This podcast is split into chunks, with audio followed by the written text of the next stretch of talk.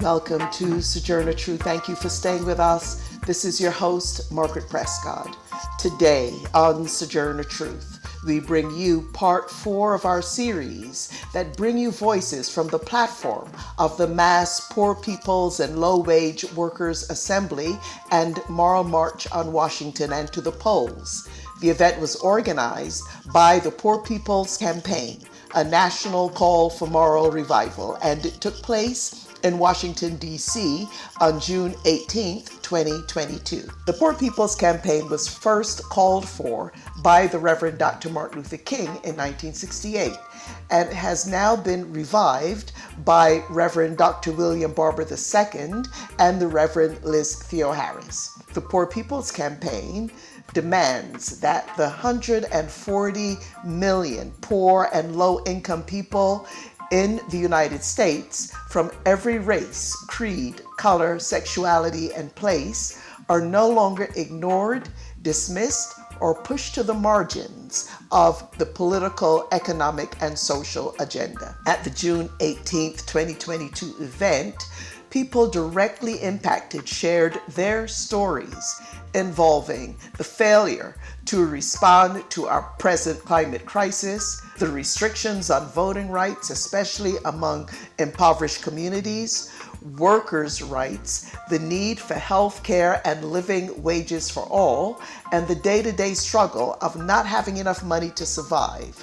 This before tens of thousands of people assembled in Washington, D.C., and many more online. The assembly brought together a range of generations of people youth and elders, people from diverse backgrounds, poor and low wealth people, faith communities, union leaders, and rank and file, partner and anchor organizations declaring their ongoing commitment to a moral movement to fully address poverty and low wealth from the bottom up. Today on Sojourner Truth, we're happy to bring you part four, the final episode in our series of the voices from the platform of the Mass Poor Peoples and Low Wage Workers Assembly and Moral March on Washington and to the polls.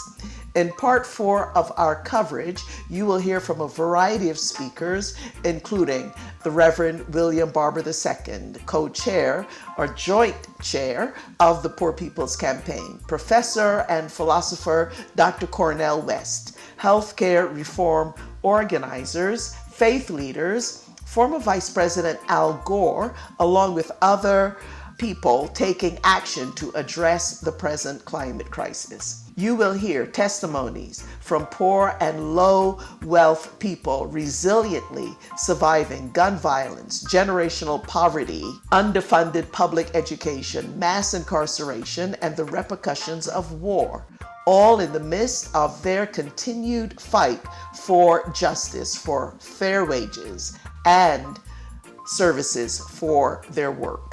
We live in a global world. We're all interrelated. So, on Sojourner Truth, we work to bring directly to you news and views on local, national, and international policies and stories that affect us all. And we draw out how those of us most impacted, women, communities of color, and other communities, are responding.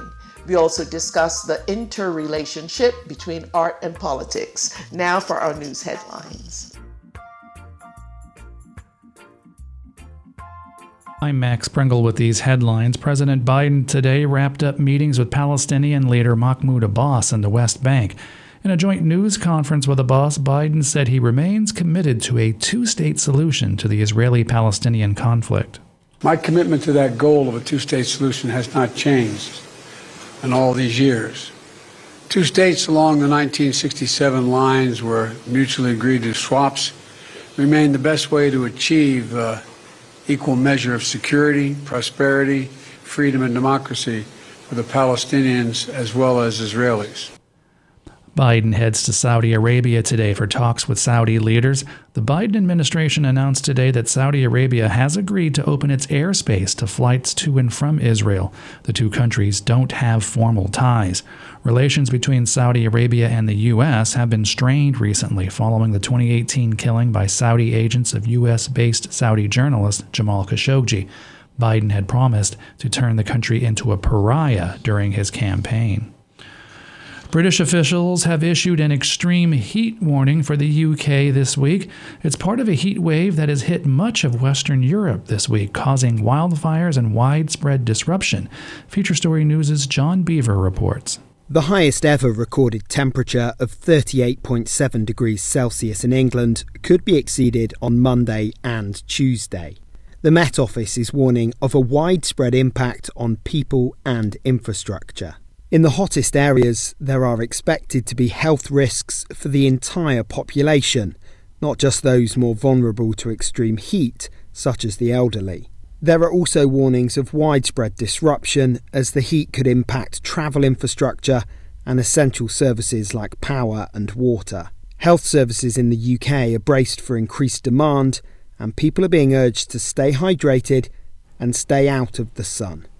John Beaver reporting. The House Judiciary Committee today is expected to take up legislation that would ban certain types of assault weapons. It was prompted by a string of recent high profile mass shootings across the country, particularly shootings in Buffalo, New York, Uvalde, Texas, and Highland Park, Illinois. The legislation stands little chance of making it out of Congress.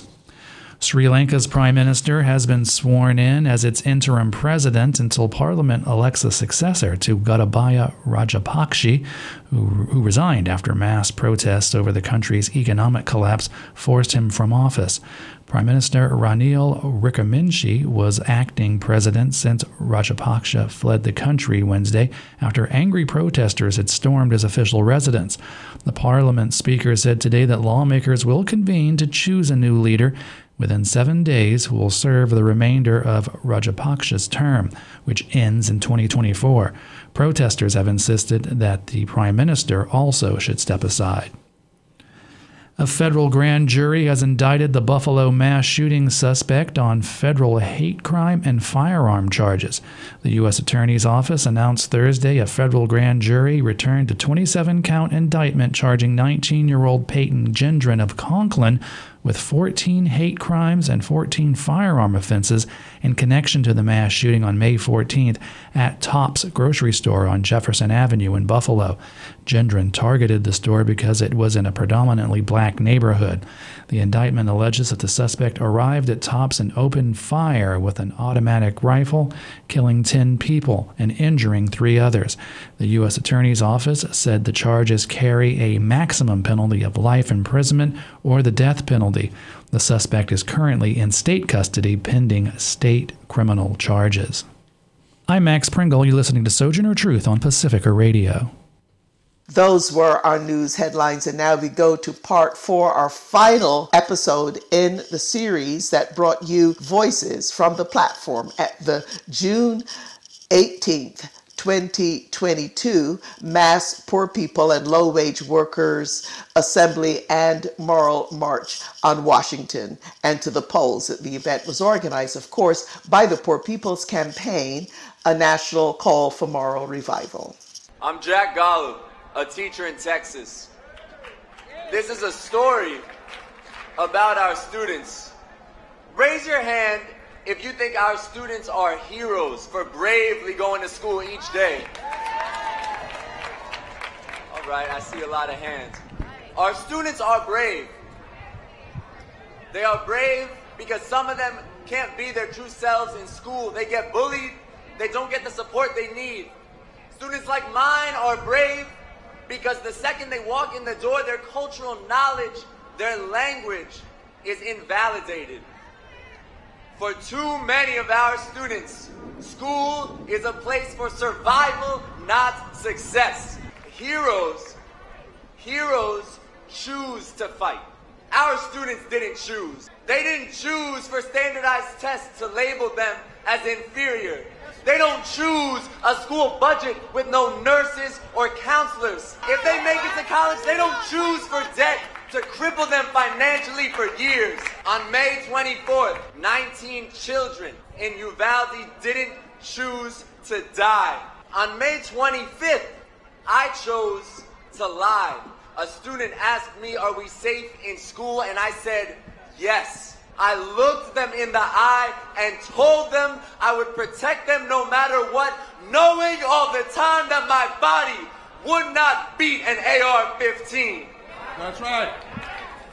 My students do choose to dream. They dream of creating art and starting local businesses, and I kneel next to their desk and declare it's possible, as if by saying it seriously, I can make it true. Yes. I'm willing to give my time, my money, my life for my students if that is what it takes. But I am unwilling to tolerate a society where that is what it takes. Give it up for my brother. I won't keep lying, and we won't be silent anymore. Would somebody say with me, as we look at that brother, that teacher, and say, Our children shouldn't have to be brave. They should only have to be children. Justin Pearson from Tennessee. How y'all doing, Poor People's Campaign? I am Justin J. Pearson from Memphis, Tennessee. And I wish my grandmothers were at this beautiful gathering. I wish they'd be able to assemble here, but they're not. See, they, like many poor and low wealth people, have died from the systemic injustices that have disrupted our communities for too long. Pollution, environmental racism, and injustice killed both of my grandmothers in their 60s. And now it is continuing to plague our communities, but they didn't die only as martyrs.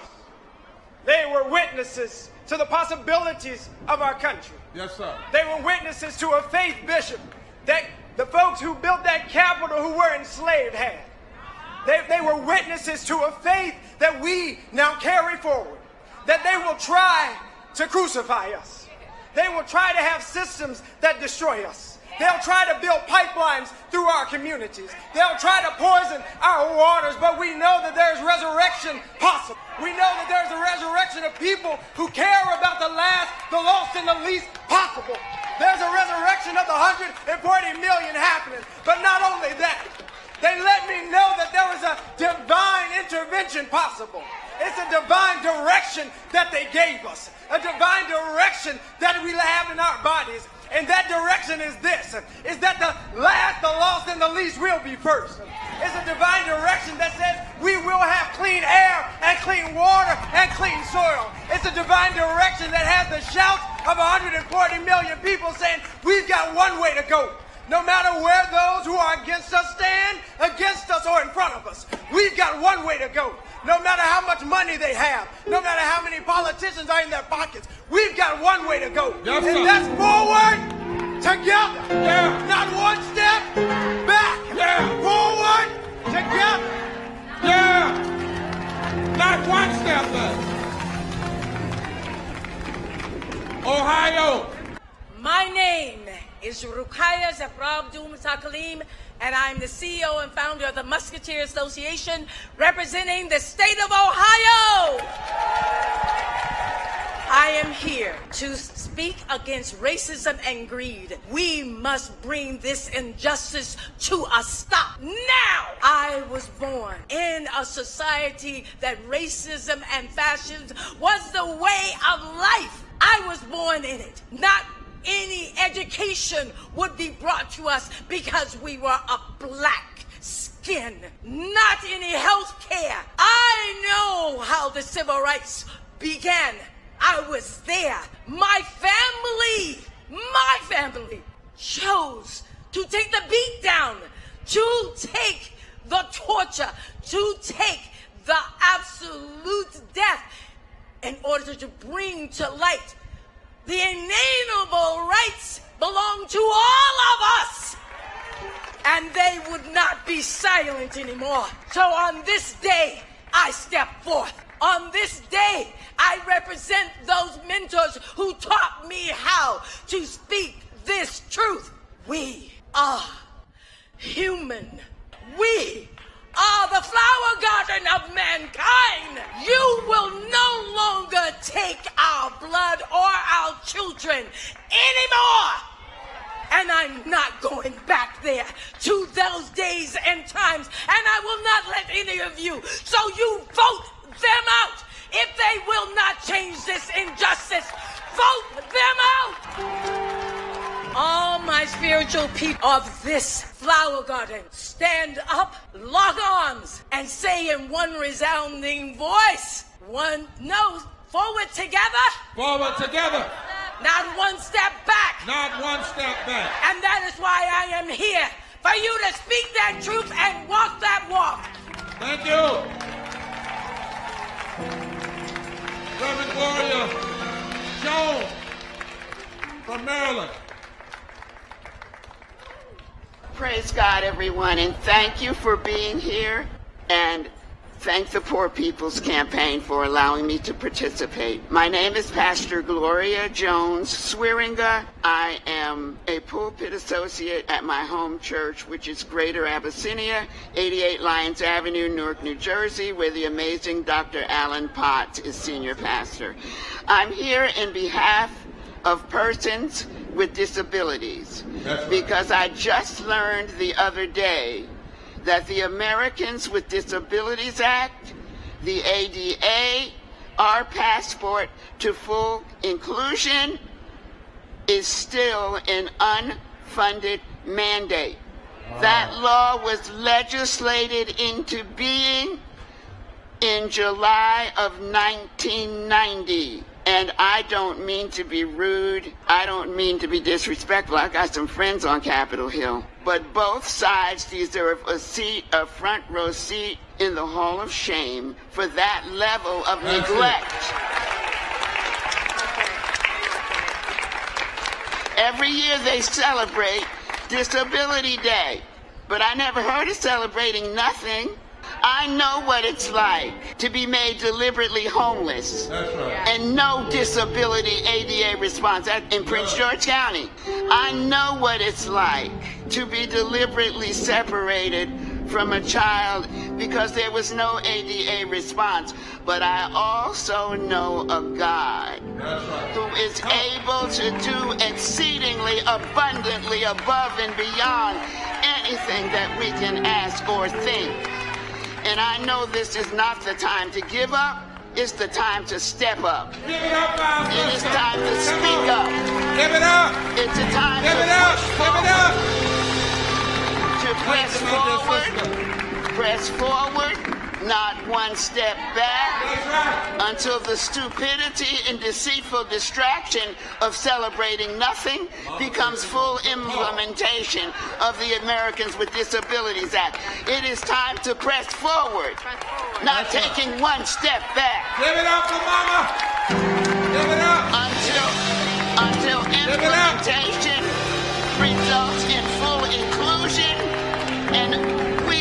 persons with disabilities finally take our place on level ground in the society that we help build. God bless you God bless you. and God bless America. Thank you so much. And it is all connected together. Now, brother who is always making it plain, the Reverend Mark Thompson is coming now to introduce somebody who just has experienced pain of racial violence, but then he wanted his voice to be here. Tamika Mallory was supposed to be here and she couldn't because she got sick. But this is a family member of someone who was shot because of racism and because people in this country, far too many, love their guns more than they love God's people. Mark is going to bring him up. Then Mark afterwards is going to talk about the connection between reparations. When Dr. King called for the Poor People's Campaign, he described America's triple evils poverty, racism, and militarism. In Buffalo, we saw each of these evils manifest in one place at one time. Evil number one, poverty, was manifest in Buffalo and at the Tops grocery store inhabits a food deserts, the only place where people can buy groceries. Evil number two, racism was manifest in Buffalo and that the shooter was a disciple of the white supremacist great replacement theory. He went to a grocery store in a black neighborhood for the express purpose of killing black people. And evil number three, militarism was manifest in Buffalo and that since the Vietnam War that Dr. King decried, America has become the international capital of militarism and gun violence and militaristic assault weapons, AR-15s, like the one the Buffalo shooter used. These assault weapons have become the rule rather than the exception. The eldest in that store was 86-year-old Queen Mother Ruth E. Whitfield. Her sons are here. Brother Raymond is here, but her son, Brother Garnell, we will hear him now. My name is Garnell Whitfield. I'm here with my brother Raymond to lend our voice to the fight against poverty, social injustice, and racism in America. We're from Buffalo, New York, where a little over a month ago, our 86 year old mother, Mrs. Ruth Whitfield, who was just leaving the nursing home caring for her soulmate of 68 years, our father, stopped to pick up a few groceries on the way home and was shot down like an animal, along with nine other pillars of our community, murdered by an 18 year old who believed in the lies of white supremacy and race replacement. Now, we know for a fact that it was him that pulled the trigger, but we also know that corrupt systems and evil people in high places loaded the gun and his empty head. We want to thank uh, Reverend Barber for his leadership in this fight for social justice and the uplifting of the more than 140 million Americans that are living in poverty today, and for his visionary approach of inclusiveness as a strategy to deal with these issues. You see, poverty and the lack of resources and opportunity in Buffalo is what led this murderer to our community That's in right. the first place. Right. In his 180 page manifesto, he talked about how because there was only one supermarket in our community, and because of that, he knew it would always be well populated with blacks who had no other options to buy fresh fruit, vegetables, and other healthy foods, that he would have this opportunity there. The very fact that our community is a food desert lends itself to being a target. So the racism and bigotry that is systemic in our society helped to create and sustain the poverty which made our mother and community a target. And we're here today to say enough is enough. Enough, enough is enough, brother. Enough is enough. We waited too long for their better angels to treat us as human beings, deserving of equal access and opportunity in health care, education, employment, and the rest of the so called American dream, which for us poor people is an American nightmare. As a Christian, we were raised as Christians by our parents.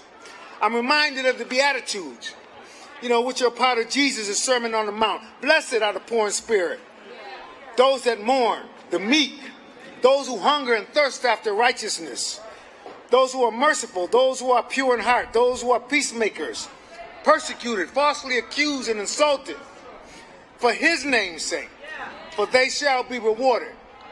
But what I'm taking from this is this.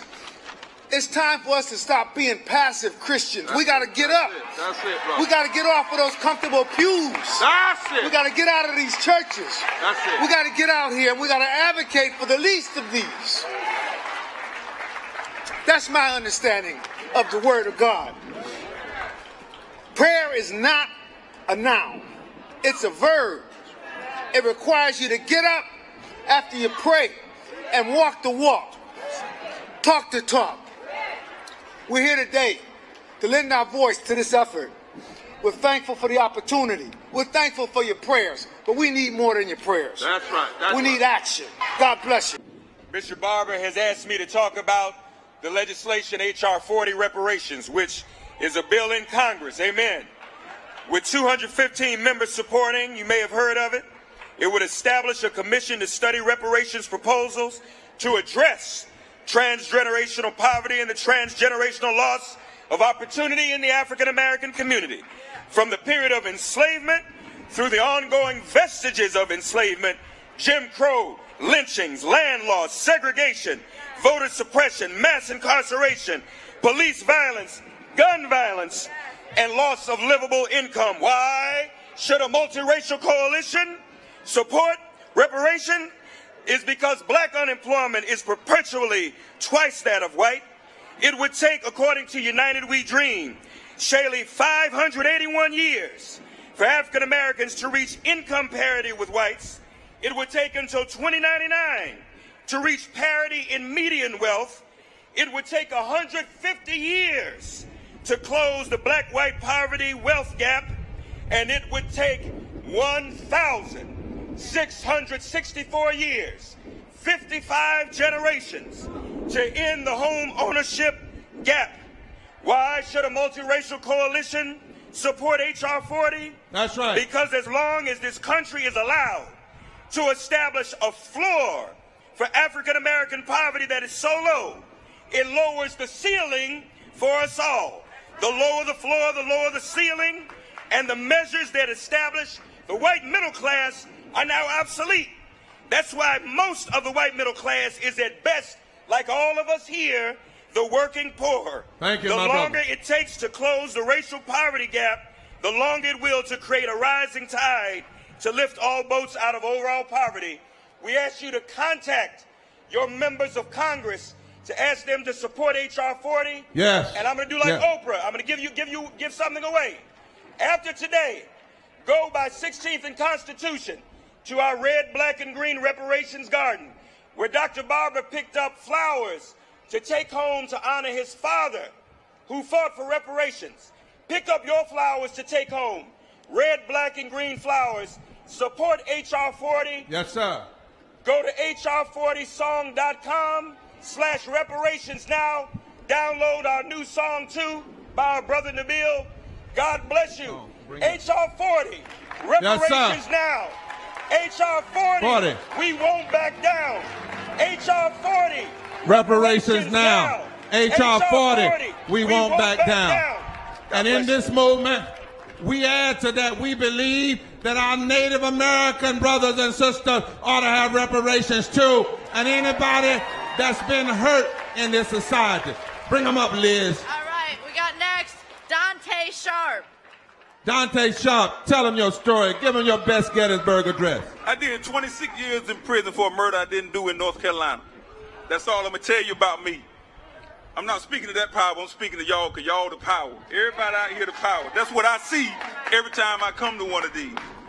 I'm telling y'all, I just want to let y'all know how it is in prison for real from an innocent man viewpoint that did 26 years. It's, we stacked on top of each other, housed like animals, health care, mental health, tr- atrocious. It's garbage. All I ask y'all to do is get out there and vote and, and get those judges and district attorney out of office because that's what kept me in office. But since I've been home, all I want to do and all I've been doing is speaking through Forward Justice and with Reverend Barber and the Poor People Campaign, trying to use my voice to set these guys free. Because they're not animals in prison. All human beings. I don't care what they did, how long they got. At the end of the day, we are all still human beings. And God Yes, bless sir. y'all, and I thank y'all for having me here. When I visited Dante Sharp in prison, he told me the day he got out, he would start fighting to change. He was in jail longer than when they first uh, arrested him at 19 and lied on him, and he's a fighter. Give it up!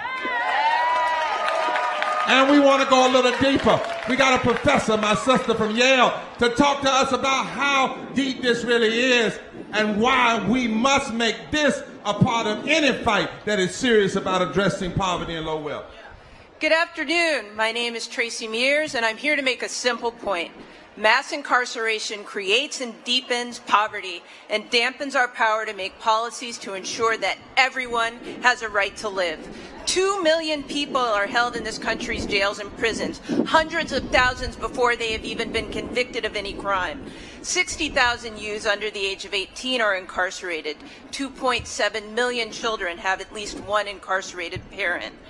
And people who are incarcerated are 10 times more likely to experience homelessness. They're less educated. They attain GEDs and high school degrees rather than college degrees. And we know these credentials are critical for jobs that pay living us, wages Professor. And access to health care. For those who are incarcerated, the prison health system is often the first time in their lives they receive any kind of treatment for chronic conditions such as diabetes or asthma. All of us should have access to the goods of citizenship, education, health care, housing, clean water.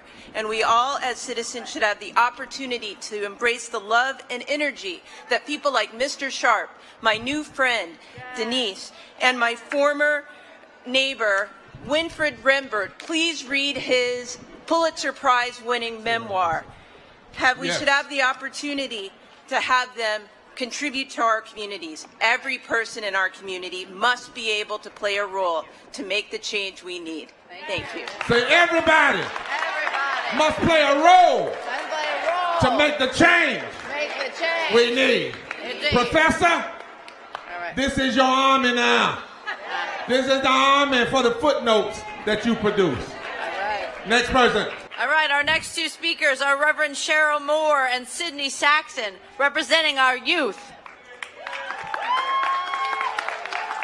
I'm Pastor Cheryl Moore of Zion Temple United Church of Christ in Durham, North Carolina.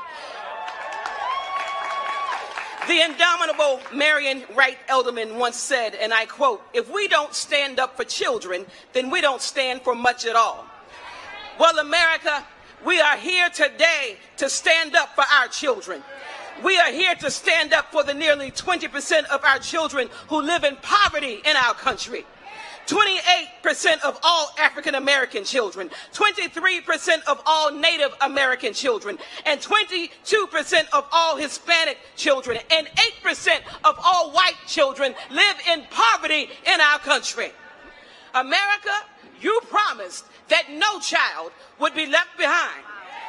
Yet poverty is the primary reason for educational disparities and equitable resources in our communities. We are here to stand up for children from low income and no income households who struggle to keep up because America has let them down. Right. We are here to stand up for children who have difficulties feeding their minds because they're trying to figure out how to feed their bodies. Children who have the right but have to stand up against too many wrongs. Children who have the smart Children. but don't have the substance. Children who have deserve a piece of heaven but are living in sheer hell right now. America, if we don't stand up for our children, then we don't stand up for much at all. And it up. standing with us today is 15 year old Sydney Saxon. Come on, Sid. Give it up for this young sister.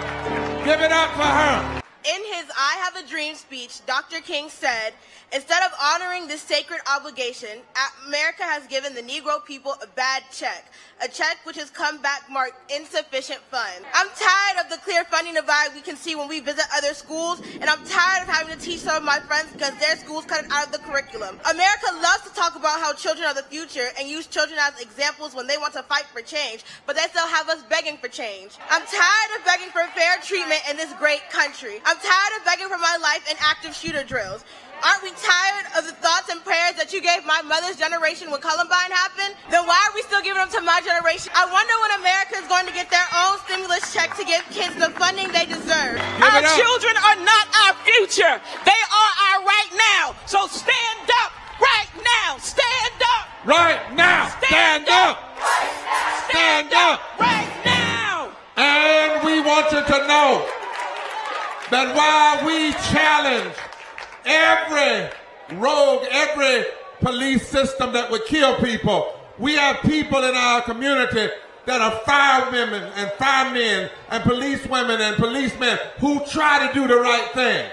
Many of them don't even make a living wage and are put to suffer without health care. Representing that is Reverend Dr. Della Owens to tell a story and to call this nation to listen. Having worked as a city employee with the North Carolina, you're not considered vested until after working five years with the agency. And as serving as a police officer after two years, I was diagnosed with systemic lupus, which makes it difficult to continue your medical insurance without paying a very high cost because of premiums. Because of my illness, I was transferred to a civilian position, losing my police commission, which meant that I could not receive full benefits when I retired from the department. I was denied disability, which can force some people to live from check to check. This should never be a threat or worry to anyone. And as police and as first responders are protecting our citizens, we must demand that our government uh, protect all citizens by providing universal health care for the 87 million people who are living underinsured or without health care. Lord have mercy. We're going to have all the women and all the brothers working together fighting for change. And I didn't realize that one of the great civil rights leaders of our time and lawyers, Al McSurely, is standing on the stage. He helped lead the effort to beat back voter suppression in North Carolina and with his daughter. Would y'all just stand with Virginia Solomon and wave at him, and let him know you're here. He has been believing. He was with Dr. King. He was fighting in Kentucky, and we love him as a senior in our midst. Do you notice how we all are standing together? How the states are all mixed up? This is what moral fusion politics looks like, and this is what can transform the power base in this country. While you all are standing here, Al Gore no longer a president or vice president or politician, but fighting to make us understand the connection between ecological devastation and voting rights and poverty. He couldn't be here in person, but he sent a message to say that climate reality and all of the climate groups in this country are uniting together so that we can fight racism, poverty, ecological devastation, denial of health care, and the war economy as one people. Thank you, Reverend Barber, my dear friend, for your outstanding and inspiring leadership and for inviting me to speak today. It is a privilege and an incredible honor to join with all of you in this righteous cause. I want to express my deep gratitude to all of those who have shared their words with us here today. The people who are hurt first and worst by pollution and by the increasing climate related extreme weather events have a distinct moral authority to speak to the urgency of the crisis we face.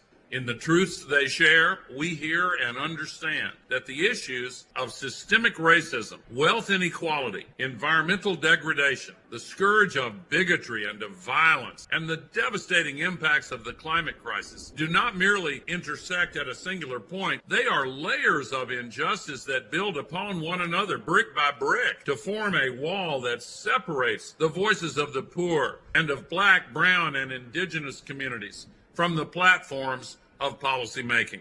If we treat these evils as distinct and isolated from one another, they will continue to undermine our solutions, seeping into this work like toxins, poisoning our progress.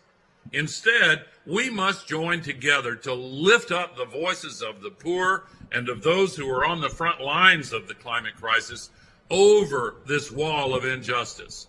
We must ensure that these voices ring out in the streets of our communities. We must ensure they ring out in city halls, county commissions, and state legislatures. We must ensure they ring out here in Washington, D.C., in the halls of our great democracy, where they should reverberate so loudly that our elected officials have no choice but to listen. That's right. And I would be remiss if I failed to note that in order to ensure that all voices continue to hold their power in our democracy, we must stand firm against attacks on voting rights and join together against efforts to purge people from the polls. Just as our challenges are cemented to one another, so too are we bound together in fighting for their solutions. Indeed, there can be no climate justice without racial justice. And without economic opportunity, there is no just transition. It is only by joining together the same chorus that we will be able to achieve lasting change. Thank you. Love Bishop Barber. Let me tell you. Today, this is a power revolution. Say it with me. This is a power revolution rooted in love. And we are here putting our elected officials and those running for office on notice. Don't ask for our vote if you are not going to legislate on behalf of marginalized people. Don't tell us you support voting rights if you aren't passing legislation to protect and expand the ballot. Don't tell us you support a woman's right to choose, but you aren't willing to codify Roe v. Wade into law. Don't tell us you believe every person deserves equality health care, but you aren't fighting to make that a reality. Don't talk about a $15 hour minimum wage.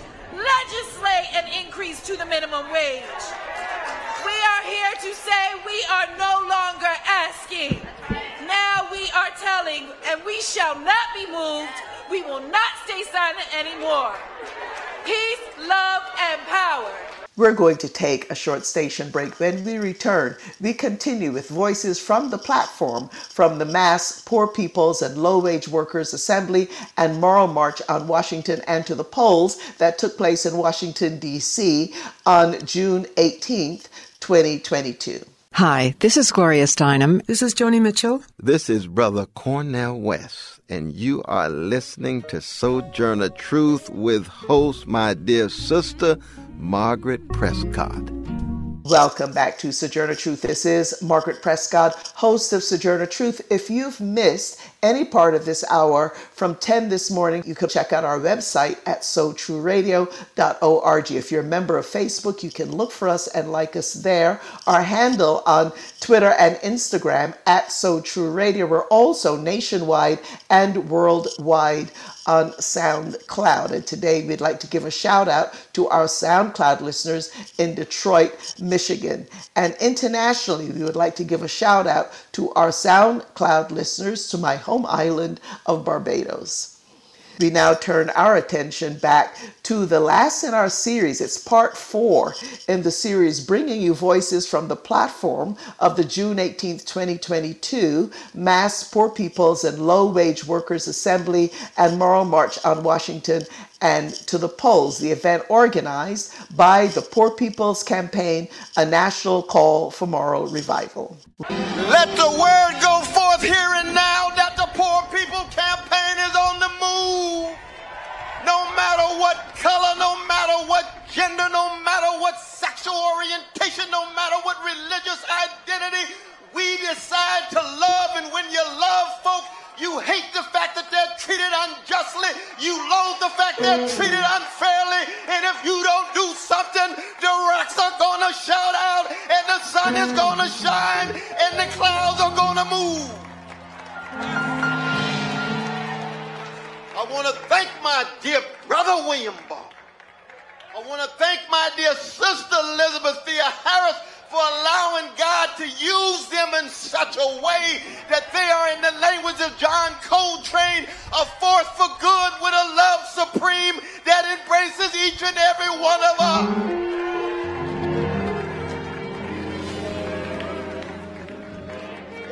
And when you hear these voices, and I come from a people, a great people, a black people, who in the face of 400 years of chronic hatred keep dishing out love warriors every generation. So that the spirit of Frederick Douglass and the spirit of Sojourner Truth and the spirit of Fannie Lou Hamer and the spirit of Malcolm X and the spirit of Marcus Garvey say, these black folk gonna love themselves and if we have the spiritual maturity, it's gonna spill over from the chocolate part of town to the vanilla part of town.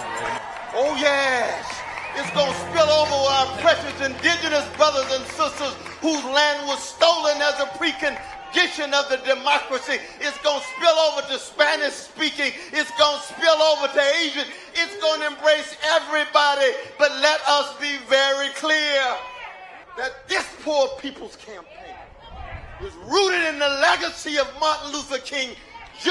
and Fannie Lou, Hamer and James Lawson and Diane Nash in the 1960s, where we tried to break the back of a barbaric Jim Crow and Jane Crow and American apartheid with the lynching on the one hand and the discrimination and degradation on the other. And what that means that we say to America, not just to Congress, we say to the White House, we say to the Pentagon. We say to the neo-fascists in the Republican Party. We say to the milquetoast neoliberals in the Democratic Party that we got a standard bigger than your politics. Somewhere I read, God is not mocked. You're going to reap what you sow.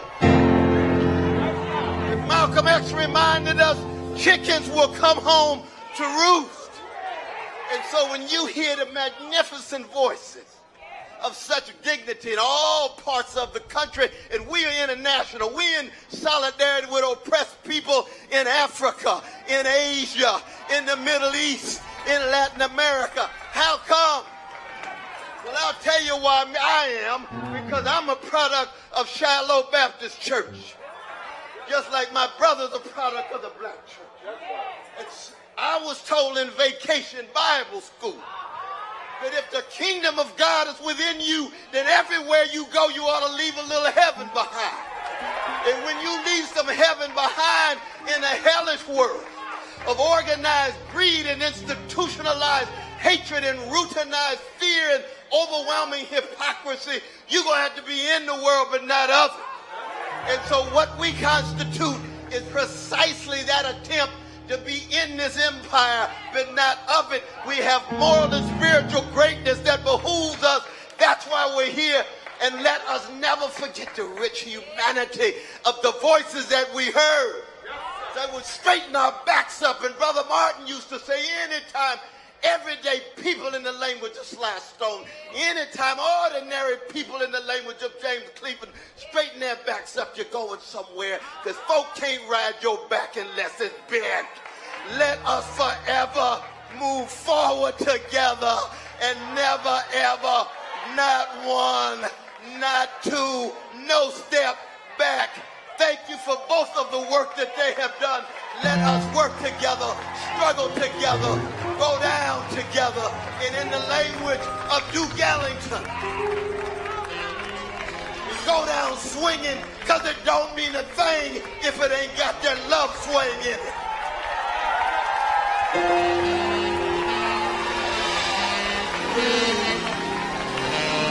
Somebody shout.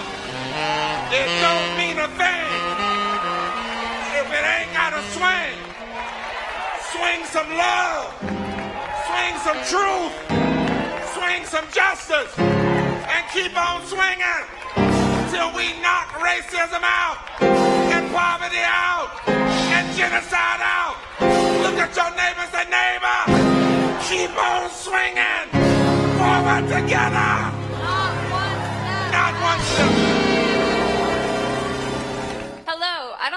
don't told you enough, but you're all beautiful and thank you for being here with me. My name is Jessica Roloff, and I'm here for my mother and every other parent who goes to sleep at night uh, crying because they can't provide for their children. I grew up on a dairy farm, and the federal farm policies of the 1980s changed everything. My family and our neighbors were forced out because the system gives preference to large and corporate farm owners. My mother went from being an owner operator to a low wage worker in a meatpacking plant with unsafe working conditions. When she gave birth to my brother, she was expected to get back on the line within three days. She spent the last half of her life working overnights in the ER. The work was hard, but she had a union. The city council has now sold the hospital to a private entity, eliminating the union.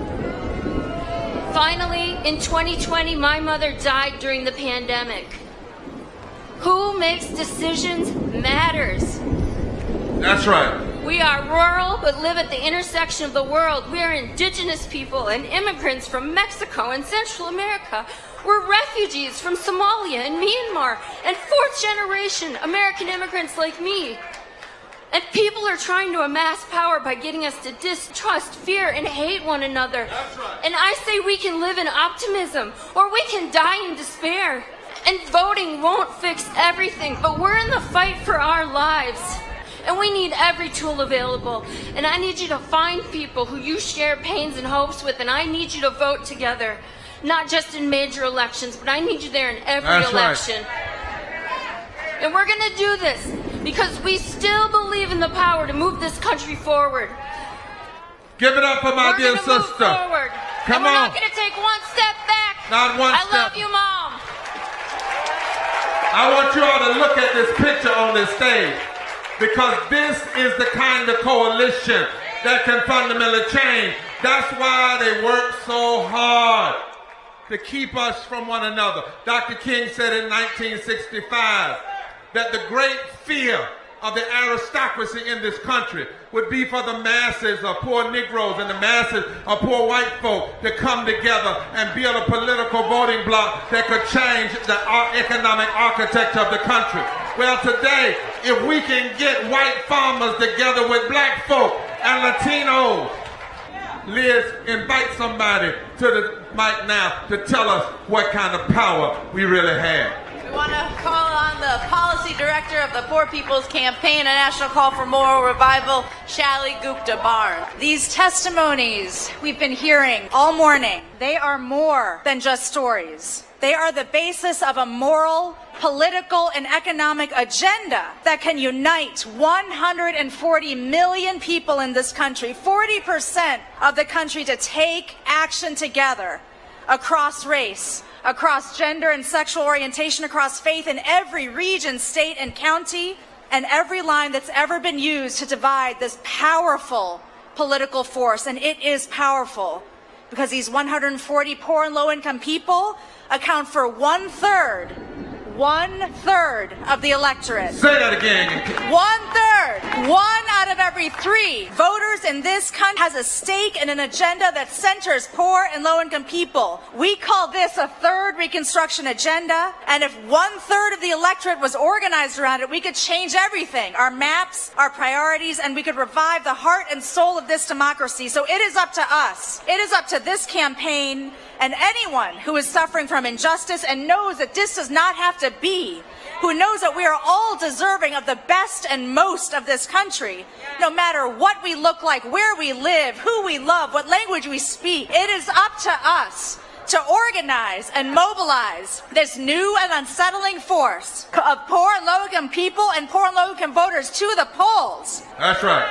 For those of you who may not know this campaign net yet, you will, because we will be in the streets, at the legislature, in the courts, and at the ballot box. This is our promise. We won't be silent anymore. Our deadline is victory. Is it not true that in 15 states, if poor and low wealth people would just vote between 1 and 25 percent higher than they did in 2020, they could determine every election from the state house to the Congress They to the. White House. They can? And they will. How many of you will join us after this to organize and knock on doors and demand that people hear our agenda? Touch your neighbor, say, neighbor, don't sit on the power that we have. Now say it loud, the stones that the builders have rejected now have the power to be the chief cornerstone in building a third reconstruction. And this is the day that the Lord has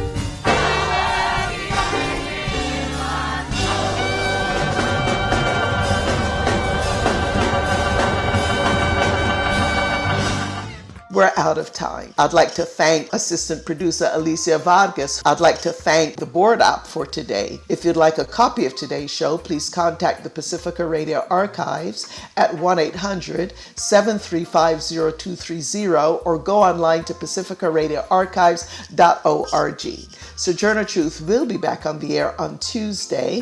I hope you get to do something really nice this weekend. And remember, y'all, please stay well and safe. This is your host, Margaret Prescod. Thank you so much for listening.